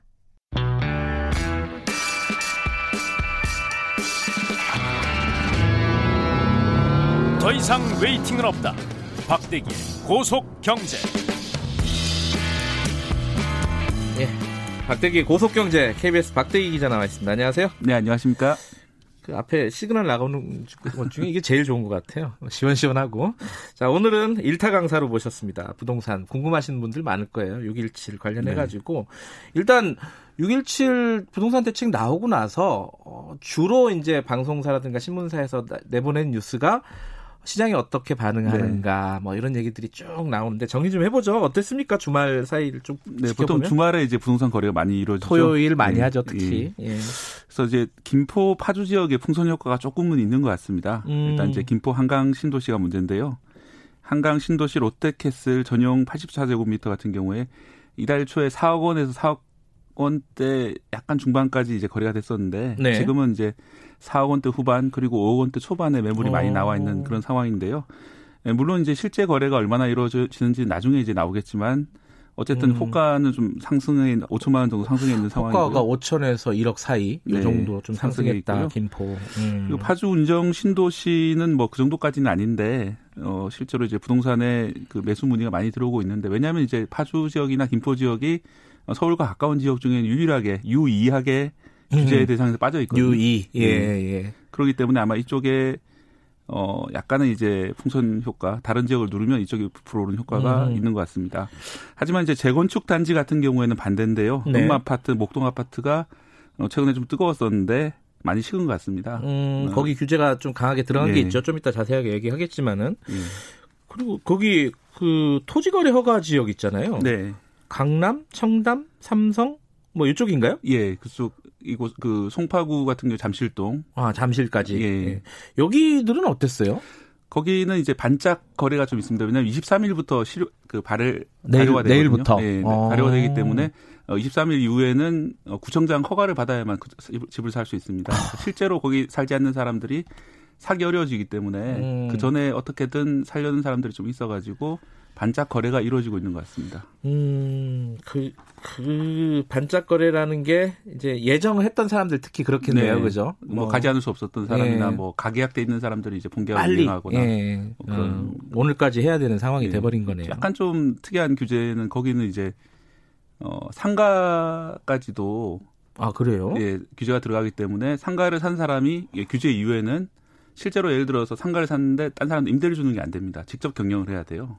아이고 그렇구나. 네, 그래서 뭐 그런 문제 때문에 아마 좀 반짝 거래가 이루어지고 있는 것 같습니다. 뭐 여러 가지 이제 또 불만들이 생길 수밖에 없는 거죠. 규제라는 게 생기면은. 예, 뭐 다소 불만이 예. 있는 것 같습니다. 그 얘기는 조금 이따 하고 어찌 됐든 아까 풍선 효과라는 게 어느 정도는 뭐 지금 뭐 하, 며칠 사이에 네. 이렇게 다 통계가 잡히진 않겠지만 어느 정도는 우려가 되는 부분도 있다. 그럼 여기에 대한 정부의 추가 대책 네. 나올 수 있을까요? 네, 국토부가 이제 보도자료까지 냈는데요. 네. 과열 우려가 있는 지역에 대해서 규제 지역 지정에 즉시 착수한다 이런 내용이 있기 음. 때문에 만약에 실제로 김포 지역이나 파주 지역에서 네. 어, 가격이 좀 많이 오르는 현상이 관찰이 되면 아마 추가 규제 바로 들어갈 것 같습니다. 음흠. 또 김상조 청와대 정책실장도 어제 이제 부동산 대책이 소진은 안 됐다, 더 네. 많이 있다, 모든 수단을 동원하겠다고 밝혔거든요. 뭐 그런 걸 봐서는 아마 풍선 효과가 나타난 지역이 있으면 아마 추가로 들어갈 것 같습니다. 예를 들어 뭐 김포 아까 말씀하신 뭐 네. 파주 뭐 이런 쪽이 풍선 효과가 좀 지나쳐 보인다 이러면은 추가적으로 네. 뭔가 네. 나올 수가 있을 수도 있다.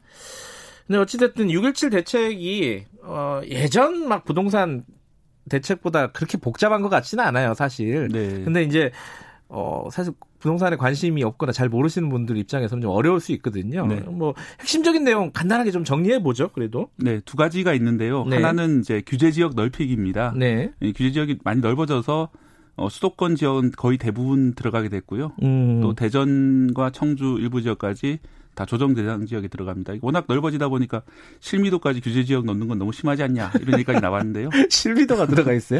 실미도가 이제 어. 형식적으로는 들어가 있는데 네. 실제로 거기 사람이 살지는 않기 때문에 적용받는 사람은 없다 이렇게 음, 보시면 되겠습니다. 이건 그냥 뭐 형식적인 뭐 네. 뭐랄까 정할 때 기준을 정할 때 들어간 네. 거겠죠. 두 번째는 뭡니까? 첫 번째는 규제 지역 넓기. 네, 두 번째는 갭 투자를 막는다는 건데요. 네.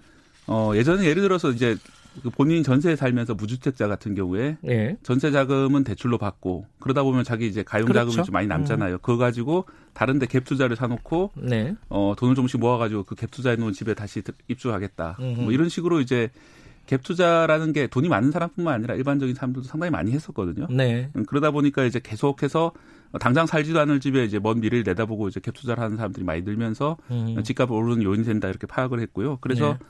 어, 투기 과열지구 내입니다. 투기 과열지구 내, 내에 대해서는 어, 3억 원이 넘는 집을 신규 구입하는 경우에 전세 대출 보증이 제한되고 또 전세 대출을 미리 받았던 사람들이라면 어, 즉시 대출이 회수, 회수되게 됐습니다. 그래서 음. 이제 전세 자금 대출을 사용한 갭 투자는 안 된다. 음. 투기 과열 지구는 이제 서울이라든지 서울 남부 지역의 어, 경기도권이 다 들어가게 되는데요. 네. 그런 지역에서는 이런 게 안 된다라고 음. 보시면 되고요. 갭 투자를 아예 막아버렸다. 3억 원이 이상이면 사실 거의 대부분의 아파트잖아요. 예. 그래서? 그런데 이제 전세자금 대출을 이용하지 않은 갭 투자는 사실 가능해요. 지금도. 음. 음, 그렇기 때문에 전세자금 대출을 이용한 갭 투자는 막혔다 이렇게 음, 생각하시면 되고요. 음, 네. 이거하고 약간 관련된 게 이제 주택담보대출을 받아서 또 집을 사는 경우들이 있는데 네. 그 경우는 이제 종전에는 1년 안에 그 집에 입주를 해야 됐거든요. 네. 그런데 지금은 이제 6개월 안에 입주를 해야 되기 때문에 아하. 이거는 뭐 집이 없는 분들이 이제 그 어떤 집을 사, 사고 주택담보대출을 일으켰으면 6개월 안에 입주를 해야 되고 또 1주택자도 마찬가지입니다. 1주택자가 새 집을 사면서 주택담보대출을 받으면 기존 집도 6개월 안에 처분을 해야 됩니다. 네. 그래서 좀 약간 바빠졌다는 게 좀 바뀐 음, 내용입니다. 이게 좀 뒤에 할 얘기인데 궁금해져서 이 네. 그 주택담보대출, 뭐 전세 대출 뭐 요걸 갭 투자를 막겠다. 요거까지는 뭐 이해할 수 있는 분들이 꽤 있을 것 같은데 네. 주담대까지 규제를 두는 거는 강하게 두는 거는 네. 집을 살려고 한 채 내집 어, 마련하려는 사람들한테 너무 어렵게 만드는 거 아니냐 이 비판에 대해서는 뭐라고 합니까? 요새? 어, 일단 이제 예외 규정이 자세히 살펴보면 있더라고요. 있어요? 예, 외 규정이 음. 있어서 기존 집에 이제 임대차가 좀 남아 있다. 그럼 임대차 기간까지는 허용해 준다. 음. 허용해 줄 수 있다. 근데 뭐 구체적인 방법은 설명이 없던데 음. 어, 이번 보도 자료도 마지막에 보면 Q&A 보면은 예외가 있습니다. 그래서 네. 어, 기존 주택에 주담대가 아, 임대차가 남아 있으면 그 임대차 기간까지는 허용해 주겠다. 음. 이런 내용이 있기 때문에 아마 실제로 시행할 때는 그런 쪽으로 좀 편의를 도모할 것 같고요. 실제로 네. 이제 어제 김상조 실장도 예. 어, 무주택자의 주택 획득하는데 이제 문제점들을 해결하겠다 음. 했기 때문에 뭐 추가 대책을 좀 보셔야 될것 음, 같습니다. 음, 추가적으로 그런 어떤 불만이라든가 이런 부분들에 대해서. 네. 큰 틀은 그거겠죠. 큰 틀은 어쨌든 주택 가격을 안정시키는 게 내 집 마련에 궁극적으로는 네. 도움이 된다. 이게 큰 틀일 텐데 네. 이제 단기적으로는 그게 좀 불편한 분들이 좀 있을 거예요, 당연히. 네. 특히 이제 1주택자 같은 경우 6개월 안에 팔고 사고 해야 되기 때문에 그렇죠. 쉽지 않아요. 좀 그러면. 어려울 수 있습니다. 네. 그런데 이제 사실은 그동안 이제 집을 오르는 시기에 빨리 사고 파는 건 천천히 하면서 그 사이의 어떤 갭을 아하. 이용해서 예. 이제 양도 차익을 얻는 경우들을 꽤 있었거든요. 예, 뭐 예. 그런 걸 잡겠다 이런 취지인 것 같습니다. 예. 그리고 또 하나가 이제 아까 잠깐 언급해 주신 재건축 관련해 가지고요. 네. 2년 이상 살아야 된다? 거기 조합원이 되려면? 네. 이건 어떤 내용이죠? 정확하게는? 재건축 아파트가 예를 들어 여의도 같은 경우에는 한 50년 아파트가 됐기 때문에 상당히 네. 좀 열악한 경우가 많았죠. 그래서 그렇죠. 실제로 집주인 살지 않고 산 다음에 임대를 주고 네. 이제 재건축 때까지 기다리는 경우가 많았는데 네. 그런 걸 차단하겠다. 실제로 음. 가서 살아야만 분양권을 받을 수 있고 음. 만약에 이제 분양권을 못 받는다는 얘기는 살지 않는 집주인들 산 적이 없는 집주인들은 어, 나중에 청산할 때 현금으로 받아라. 네. 뭐 이렇게 되거든요. 아. 이게 당장 시행되는 건 아니고 올해 12월 달까지 법이 개정될 예정이고. 아, 이거는 법 개정 사안이군요. 네. 법 예. 개정되면 그때까지 재건축 조합이 결성 안 된 곳을 향, 대상으로 이게 시행이 되는데 음. 두 가지 효과가 예상이 됩니다. 하나는 이제 12월까지 좀 재건축이 빨라질 수 있고요. 네. 할 수 있는 곳들은 그리고 음. 할수 없는 곳들은 재건축이 12월 이후에는 상당히 좀 어려워지지 않을까 생각이 듭니다. 그래요. 자 전반적으로 자 여러 가지 대책들을 정리를 해주셨는데 어, 이게 항상 나오는 얘기죠. 어, 이게 과연 실효성이 어디까지 갈까? 요, 유통기한이라고 네. 할까요? 효과는 어느 정도일까? 어떻게 보십니까? 이번에 가장 강력한 게 사실 갭투자가 어려워졌다. 전세자금 대출 이용한 갭투자가 어려워졌다. 음. 그리고 이제 재건축 2년 살아야 된다. 네. 이런 것 때문에 특히 재건축 단지라든지 어, 갭 투자 가능했던 지역들은 상당히 좀 가격이 내려갈 가능성도 있다고 생각이 들고요. 네. 그리고 또 아까 설명 안 드렸는데 법인의 주택 구입도 상당히 규제를 했거든요. 네. 그리고 법인 같은 경우 종부세를 많이 앞으로 낼 수 있도록 돼 있기 때문에 어, 법인이 보유했던 아파트 물량도 나올 수가 있습니다. 그래서 음흠. 그런 물량이 많이 나오는 지역은 가격이 단기적으로 좀 내리지 않을까 생각이 들고요.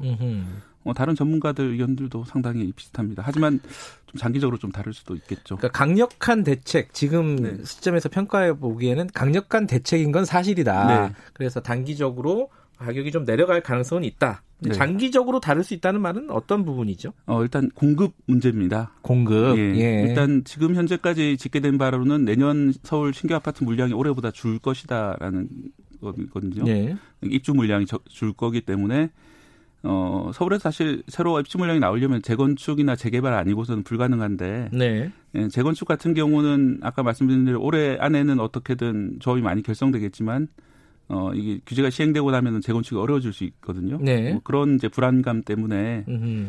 서울 같은 경우에 신규 아파트를 많이 좋아하시잖아요. 20년 안 된 아파트가 이제 주차장하고 직결되고 여러 가지 네. 편리한 점이 많기 때문에 좋아하시는데 그런 물량이 안 나오면은 좀 서울 같은 경우에 오를 수 있지 않냐 이런 분석이 나오고 있습니다. 음흠.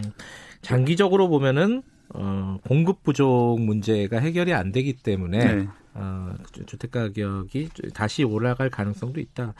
근데 이제 재건축은 사실은 어, 굉장히 이게 예민한 문제잖아요. 네. 그 이제 워낙 또 가격도 비싸기도 하고 그래서 이 아마 주민들이 반발하고 소송하고 이런 것들이 이어질 수도 있을 것 같아요. 네, 그렇습니다. 그리고 이번에 재개발은 또 규제에 빠졌거든요. 네. 그래서 이제 부동산 업계에서는 재개발 쪽이 더 호황이 되는 거 아니냐 뭐 이런 얘기도 그렇습니다. 그것도 일종의 풍선 효과일 수도 네. 있겠네요, 그죠? 근데 어쨌든 이거 바, 법이 바뀌어야 된다는 거잖아요. 네. 12월까지. 그리고 그리고 아까 말씀드렸던 거 이제 재개 2년 의무 규정 같은 경우에는 어 8년 임대 그러니까 이제 임대 사업자 등록을 해서 8년간 임대를 의무적으로 줘야 되는 사람들은 너무 불합리한 거 아니냐. 자기들은 이제 들어가 살고 싶은데도 음. 8년 이미 의무적으로 임대 사업을 냈기 때문에 안 된다 이런 불만이 있는데요. 음. 어, 정부가 거기에 대해서도 아마 대책을 마련하고 있다라고 음. 말했습니다. 그 부분 어떤 대책이나 구제책이라고 할까요? 뭐 네. 그런 부분들은 좀 기다려 보고요. 근데 이제 좀 더 근본적인 문제가 있습니다. 이제 공급 부족 얘기도 있고 또 하나는 유동성 문제가 있어요. 지금 돈이 많이 풀렸는데 갈 네. 데가 없다. 이 네. 문제는 이런 규제로 해결하기 좀 어렵지 않냐 이런 시각도 있습니다 분명히. 네. 어 그렇죠. 지금 다들 아시다시피 코로나 19 때문에 워낙 네. 그 대출 어, 금리가 사상 최저인데다가 네. 돈도 많이 풀렸습니다. 그래서 네. 이제 광의 통화 M2가 사상 최대고 또 광의 통화 중 협의 통화 비율 그러니까 음. 이제 실제로 유동성 비율이라고 하는 것들이 어, 34%좀 되는데 그 역대 최대라고 합니다. 그래서 네. 어, 실제 돈이 많이 풀려 있어요. 그래서 지난달에 서울에 이제 세채 분양이 나왔는데 네. 26만 명이 청약을 했거든요. 이거는 이제 주택 청약 순위 상관없이 청약하는 거라서 로또라고 얘기했던 예, 그렇습니다. 예. 그래서 1인당 5억 원 정도 마련이 돼야 청약이 가능한데 26만 명이 청약했다는 거는 약 130조 원이 언제라도 부동산을 사겠다. 이런 돈들이 많이 있는 상황이기 때문에 그래서 아마 이번에 좀 강력한 대책이 나온 것 같습니다. 음. 이대로 둬서는 안 되겠다. 이런 음. 생각 때문에 된 것 같고요. 단기적으로라도. 예, 예. 실제로 2008년도 글로벌 금융위기가 있은 다음에 어, 영국의 경우에는 지금까지 한 부동산 가격이 60% 정도 올랐거든요. 음. 그런데 산업 생산은 약간 떨어졌어요. 그때 음. 비교하면 12년 지났잖아요. 네. 어, 그런 것처럼 유동성을 많이 공급하다 보면은 실물 자산 가격이 많이 올라가는데 네. 어, 실제로 회복돼야 될 산업은 별로 회복이 안 되는 경우들이 상당히 있습니다. 그래서 음. 정부도 그 점을 우려해서 어, 강력한 대책을 내놓고 있는 것 음. 같습니다. 음. 이게 근데 이제 젊은 사람들 입장에서 20, 30, 한 40, 여기까지 뭐그 위, 1세대도 마찬가지인데 주택 가격 안정도 중요한데 이게 전세 가격 안정도 굉장히 중요한 문제거든요. 네. 정책이 좀 같이 가야 될 텐데 그런 부분들에 대한 고민들도 있겠죠. 정부도 당연히. 네, 그렇습니다. 그래서 이번에 이제 임대차 3법이라고 해서 네. 어, 임대차 갱신 청구가 가능하고 또 임대차 가격 인상을 제한하는 그런 법들이 논의가 되고 있는 그런 상황입니다. 네. 실제로 이제 법 제정 과정에서 얼마 통과될지 안 될지 를 봐야 음. 되겠지만은 어, 말씀하신 그런 문제가 좀 중요한 문제죠. 재산권 침해냐 아니냐 이런 논쟁도 분명히 있죠 그 안에. 네, 네. 그렇습니다. 그건 뭐 나중에 한번 더 다시 다시 다뤄보고요. 이 그 부분은 또또 하나의 큰 틀이기 때문에 네. 주택 정책에 대해서 오늘은 일단은 6.17 대책 기본적인 얼개 그리고 앞으로 전망 이것들을 일타 강사에게 들어봤습니다. 자 오늘 고맙습니다. 고맙습니다. 박대기의 고속경제 KBS 박대기 기자였습니다. 김경래 최강 시사 듣고 계신 지금 시각은 8시 45분 향해 가고 있습니다.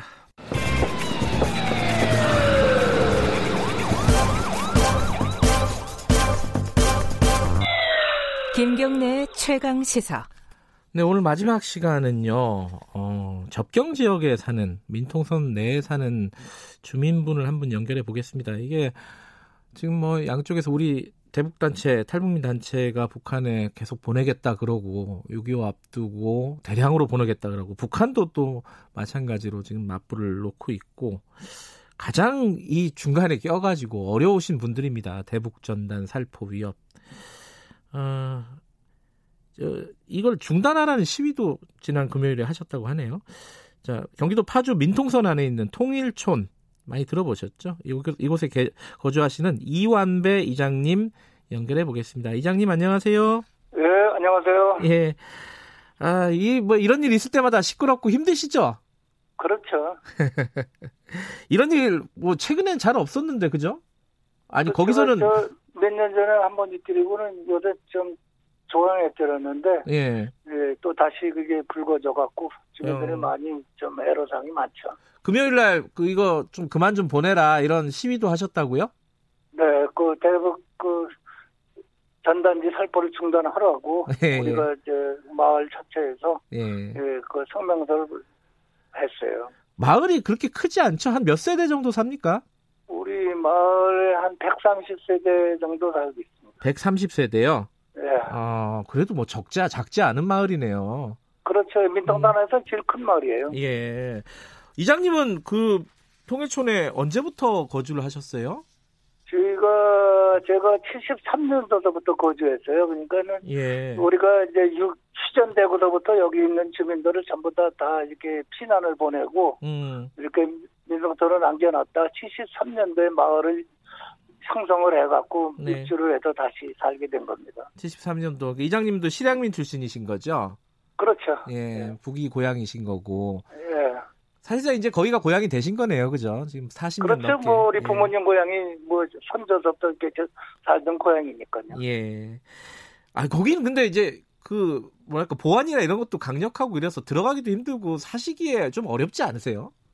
그렇죠. 우리는 이제 민통선 안에 있는 마을이니까는 예. 일단 그 통일대교를 건널 때는 신분증을 다 그러니까요. 어, 예, 제출하고 이렇게 음. 해서 들어오고 음. 생활하고 있는 거죠. 대부분 농사지시죠? 그렇죠. 농사하고 이제 조금 이제 관광업들을 좀 하고 있는데. 어. 관광은 요새 좀 힘들 거 아니에요. 북한 문제도 예. 있고 코로나도 있고 그렇죠.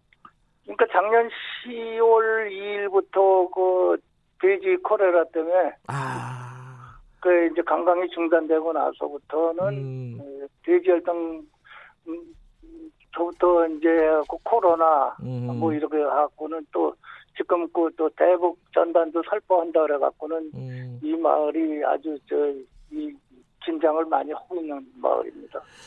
얼마 전에 그 북한이 남북 연락사무소 거기 폭파했잖아요. 네네. 그때 마을에서는 들렸습니까? 그 폭발음이? 폭발음은 이제 우리 산 넘으니까는 예. 폭발음은 잘 안 들리고 이렇게 예. 뿌옇게 연기는 봤던 사람들이 많아요. 아 연기가 올라오는 네, 거를. 네, 예. 어, 어, 놀라지 않으셨어요? 아 이제 놀뭐 하도 여기는 이제 그런 일이 많이 벌어지고 그래서 이제 조금 그랬는데 네. 그 폭발을 했다 그래갖고는 예. 조금 예, 긴장도 되고 음. 예, 또 이게 남북 관계가 더 악화되지 않나는 생각을 갖고 있더랬죠. 예, 뭐 대피하거나 이러시지는 않으셨고. 예, 그날은 음. 이제 영농 활동을 좀 중단하고 마을에서 음. 대기를 하고 있, 으라고 마을 방송으로 아, 주민들한테 그래요? 연락을 해줬죠. 아, 그냥 일상적인 상황은 아니네요. 비상 상황이었네요. 네. 그날도. 네. 지금 그 탈북 단체, 탈북민 단체가 계속 보내겠다고 얘기하고 있습니다. 더군다나 막 경기도가 행정명령을 내렸는데 네. 어, 이재명 도지사 집 옆에서 가스통을 폭발하겠다 뭐 이런 위협까지 하고 있습니다. 이게 뭐 실제로 그러겠냐 막 싶지는 하지만은 이런 모습들을 보면은 어떤 생각이 드십니까? 그 좀 이해가 남들보다 많이 되실 거 아니에요? 이뭐탈 실향민 출신이시고 어떻게 보세요 이런 거는? 근데 그렇게 하는 게 어떻게 뭐 우리 민동산에 사는 주민들의 도움이 되는 건 하나도 없고 음. 이거 어떻게 보면 또 긴장을 더 조성하는 그런 행동이고 예. 또 만약에 그렇게 서로해서 북한에서 또 이렇게 대응 사격을 이쪽으로 한다 그러면은 네. 피해 보는 거는 우리 그 민동산 안에 사는 주민들만 피해를 보는 거니까 그런 거를 하질 말아야죠. 실제로 이게 어그 삐라를 대북 전단을 풍선에 실어가지고 이렇게 보내면은 북한이 그걸 사격을 한 적이 있었죠. 그렇죠. 그 언제 한 몇 년 전에 그 연천에다가 그 포를 쏴갖고 예. 그 우리 주민들이 대피소에서 생활도 하고 그랬더랬어요. 어, 그 2014년으로 아는데 예. 아, 그때 총을 쏘고 이래갖고 실질적으로 그런 위협을 느끼시는 거예요, 그게? 그 주민들이 다칠 그렇죠. 수 있다? 어. 그러니까 그런 일이 있으면 우리 이제 그 대피소로 다 안내를 해서 대피소에 가서 생활을 해야 되니까 주민들이 불편이 많죠. 요번에 그런 일이 벌어질 수 있습니다, 그죠? 그렇죠. 그러니까는 긴장을 음. 하는 거죠. 음. 그거 좀 한 말씀 해주시죠. 그러면 그, 그 주민들을 대표해서 이장님이시니까 어 그것들을 계획하고 있는 단체들이 있을 거예요. 이장님 입장에서 그 주민들 입장에서 한 말씀 좀 해주세요. 어떻게 좀 해달라. 네. 이건 그 대북 전단을 뿌리는 그 단체에서는 네. 네 지역 주민들 좀 생각 좀 하고 음. 또 국가에 대해 도움도 안 되고 그러니까는 대북, 대북 전단 살포를 중단을 하고 네. 편안하게 주민들이나 국가가 이렇게 긴장에 안 오고 살 수 있는 게끔 네? 뿌리지 말고 자제해 주지 않는 생각을 갖고 있습니다. 그 풍선에다가 요새는 이제 삐라 말고 뭐 쌀 같은 것도 넣어갖고 보낸대요. 그건 약간 무거울 네. 거 아니에요. 이게 막 네. 중간에 떨어지고 이럽니까? 민가에? 그렇죠. 이제 그 전에도 뿌리면은 우리 마을 근처에다 많이 떨어져요. 그런 아 게. 그래요? 예. 이거 떨어지면 그게 그냥 뭐 이렇게 빈 뭐 논이나 밭이나 떨어지면 그거야 어쩔 수 없겠지만은 사람한테 맞을 수도 있고 이런 거 아니에요? 그렇죠. 이제 사람한테 맞은 그렇죠. 농경지에는 가면은 많이 떨어져 있어 갖고 수거해서 이렇게 이제 뭐그 태워버리든지 뭐 이렇게 음. 많이 했어요 주민들이. 아 그건 쓰레기가 되는 거고. 네. 지붕이나 이런 데 떨어지는 경우도 있어요? 그런 거는 없고, 그러니까 음. 농경지에는 많이 떨어졌어요. 농경지에는. 네. 음, 그 일일이 치우시기도 쉽지는 않겠네요. 그렇죠. 그게 쓰레기죠, 뭐. 그 쌀이면은 그, 그 먹을 수도 있는 거 아니에요? 안 드시죠? 근데 그런 거. 예. 아, 참. 우리 뭐 농사 짓는 사람들은 이제 그 쌀 먹겠습니까? 아, 농사 짓는 분들이신데. 그 단체들이 그 통일대교를 넘어오지는 않죠? 넘어오질 못하죠. 여기 그 통일대 근무소가 있고. 음. 네. 그래서 우리가 몇 년 전에도 우리 주민들이 이 트랙터를 갖고 나가서 네. 그, 그 뿌리지 못하게 그 저지를 하고 그랬더랬어요. 음. 아니 근데 그 민통선 안에 사시는 분들은 사실 네. 누구보다 이게 안보 의식이나 이런 게 높으신 분들이잖아요, 사실. 네. 그러면 이 또이 이 북한 쪽에 이걸 보내는 분들도 그런 뭐 안보 의식이나 이런 게 높으신 분들이 서로 이해하는 부분도 좀 있을 것 같기도 하고 그런데. 이해는 우리는 이해를 못하죠. 아, 그래요? 예.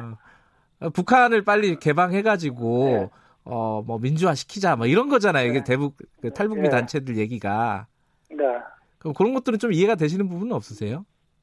아니 그걸 뿌리면은 일단 이 긴장이 조성되니까는 오히려 예 음. 그걸 저 이해를 못하죠 저희들은 음, 이해가 안 가신다. 예. 근데 요번에 어, 남쪽에서 그 대북 단체들이 뿌리는 거 말고 또 하나 문제가 네. 북한이 대규모 삐라 어, 전단을 준비하고 있다고 합니다. 1,200만 장 네. 준비하고 이게 예전에도 이렇게 북한에서 넘어온 삐라가 통일청 같은데 내려온 적이 있었나요? 그럼요. 옛날에 많이 많이 뿌렸죠. 북한에서도. 어, 그래요. 최근에는 없었죠. 네, 최근에는 하나도 못 들었어요. 어, 하나도 못 보셨고. 네. 그, 그거 오면은 그거는 또 어떤 뭐 불편이나 그런 게 될까요? 그것도 쓰레기죠. 뭐, 그, 뭐, 우리가 주민들이 그거 읽어봐요. 안, 안 읽어보고 그냥 다 소각시키고 그래요. 쓰레기예요 예. 네. 지금 정부에서는 탈북단체들에게가 하지 말라고 뭐 법적으로 조치도 취하고 있고 뭐 그렇다고 하는데 어, 탈북 단체들은 계속 하겠다는 겁니다. 어, 이거 네. 정부 당국에는 좀 한 말씀 해주고 싶은 말씀이 있다면 네. 어떤 게 있을까요? 네.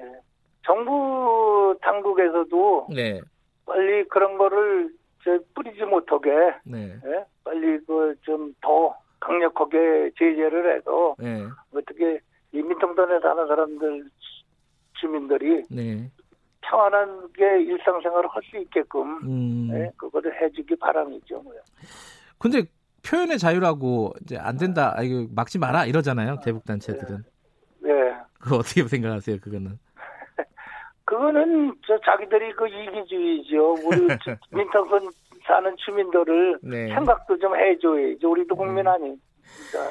우리도 대한민국 국민 아니에요. 예, 그러게요. 우리 왜 우리 민통선 사는 주민만 고통을 받아야 돼요? 맞아요. 이 뭐 표현의 자유 이런 것도 좋은데 어, 다른 사람들이 피해를 보면은 이건 또 다시 생각해 볼 여지가 있는 거죠. 자 오늘 어, 삐라 때문에 가장 큰 불편을 겪고 계신 통일촌 이장님 이완배 이장님과 얘기 나눠봤습니다. 고맙습니다. 네, 수고하세요. 네. KBS 1라디오 김경래 최강 시사 오늘 여기까지 하겠습니다. 내일 아침 7시 20분에 다시 돌아옵니다.